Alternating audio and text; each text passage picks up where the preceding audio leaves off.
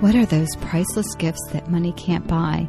Well, I can tell you one of the first is the gift of time, creating memories with your children. The next priceless gift is teaching your child the value of spending time with God. In the novel, A Few Minutes with God, written for children and teens, the story unfolds about a struggling family and the gift of hearing God and the outcome, which is a wonderful blessing from the Lord. Your children will want to pray and spend time listening to God after reading this book. Visit MediaAngels.com for more information.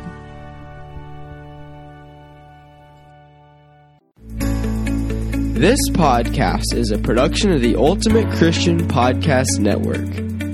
Do you want a more intimate walk with God? Are you tired of trying to hear God and hearing only silence? Each week, your host, Felice Gerwitz, is prepared to inspire you and equip you on your journey towards deepening your relationship with God. Listen, hear, and follow the Lord's will in your life, and you will be blessed. Hey, friends, today we are going to talk about the topic of resisting evil. In the past, we talked about avoiding sin. And this is way different in that it is something that we really need to be aware of. How can we resist evil when it's all around us, especially during certain times of the year? The stores are filled with spooky sounds and scary voices that are used in homes and businesses to celebrate a day I try to avoid. And as I'm recording this, we're already past that holiday that I'm discussing. But I wanted to talk about it because to me, there is so much more that we don't seem to realize in our lives. I want you to be reminded that I have some books and you can find them at mediaangels.com as well as other um, things that I have that you may want to sign up for. And you may also want to try out our sister network, and that is the Ultimate Homeschool Podcast Network, and that is available as well. There are so many wonderful shows on the Ultimate Christian Podcast Network, and I hope you check those out as well. A lot of times we listen to podcasts on our app or device, and we forget that there's so much more out there, and I want to share that with all of you. Well, people say that making fun of evil is what they're doing when they celebrate some of these holidays. And one of the things that I think is true is that sometimes in embracing these things, we really are not aware of what they represent. I was in a store recently and a little girl was so fearful, and her mom kept bringing her back to the spooky display.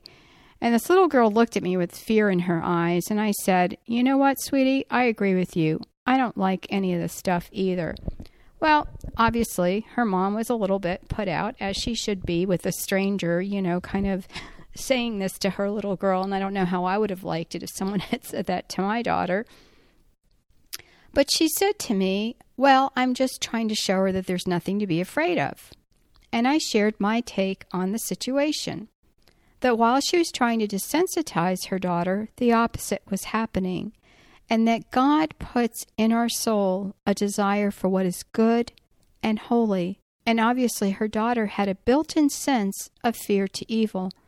And this mother shared that she was a Christian and she had not looked at the situation in that way. Well, sometimes it takes an outsider to point out the obvious, and whatever the case is, whether or not you celebrate certain holidays, the main point here is that God has given us a spirit not of fear, but of sound mind.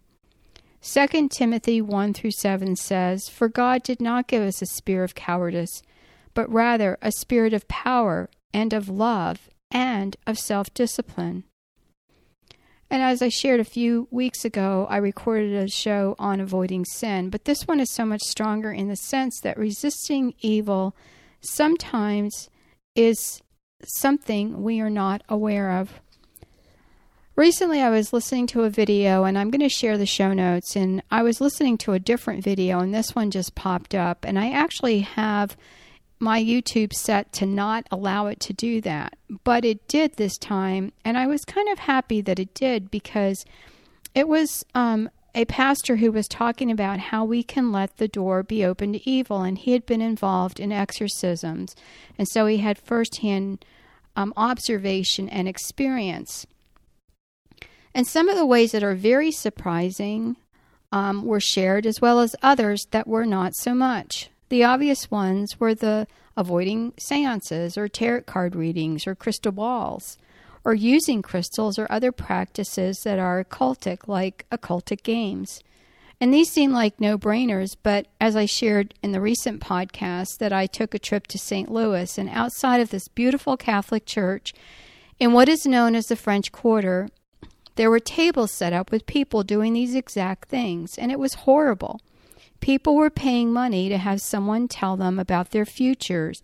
And these were all lies. Only God knows the future and no one else. These people were opening the door to evil. And not only that, they were paying tour guides to tell them of places where ghosts could be found. This was so ridiculous. And people were believing all of these things. There was this fascination with evil. And I believe it. Just like this mother was trying to do with this little girl, they were being desensitized. Many people do not really believe that evil, evil exists, and it's one of the greatest lies of the enemy.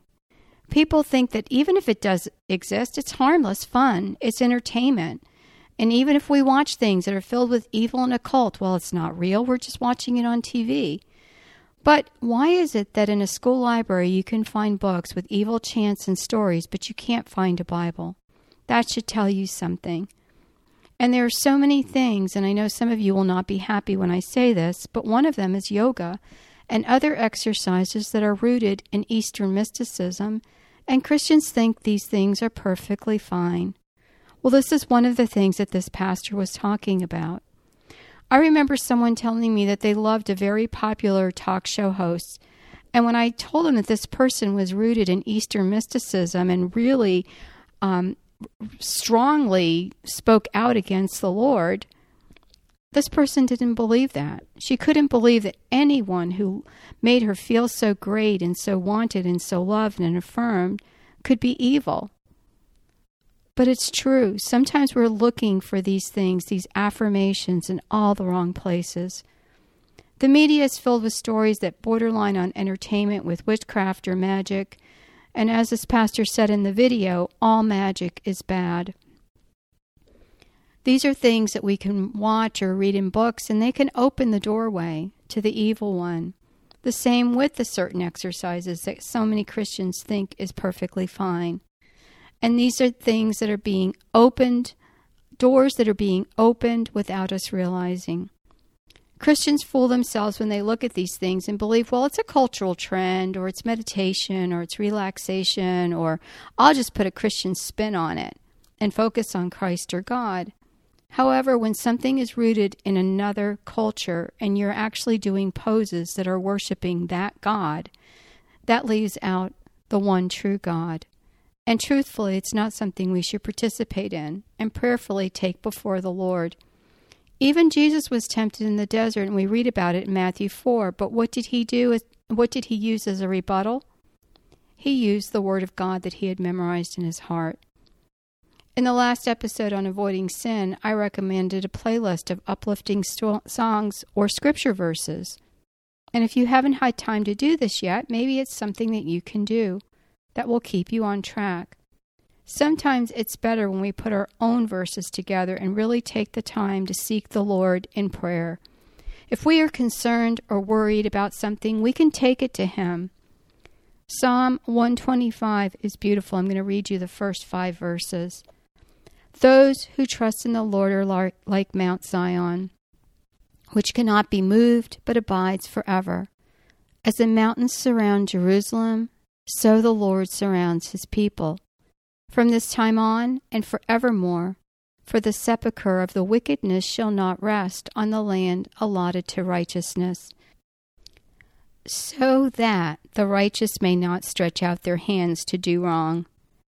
Do good, O Lord, for those who are good, and those who are upright in their hearts. But those who turn aside to their own crooked ways, the Lord will lead away from with evildoers. Peace be upon Jerusalem. Let us pray. Lord, I want to avoid sin. I want to avoid evil, and I want to fill my heart with every good thing that is of you, my God. Please help me as I live each day to give you all the glory and all the honor that is due to you. Please, my Lord, I ask that you help me, and I also ask for the following prayers and petitions.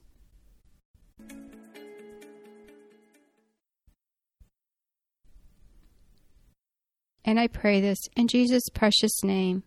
Amen. Thanks for listening to the podcast, A Few Minutes with God. Please visit Felice on our website, a few minutes with God.com, and your podcast page on a few minutes with God podcast.com. There you will find the show notes for today's episode. This podcast is a production of the Ultimate Christian Podcast Network.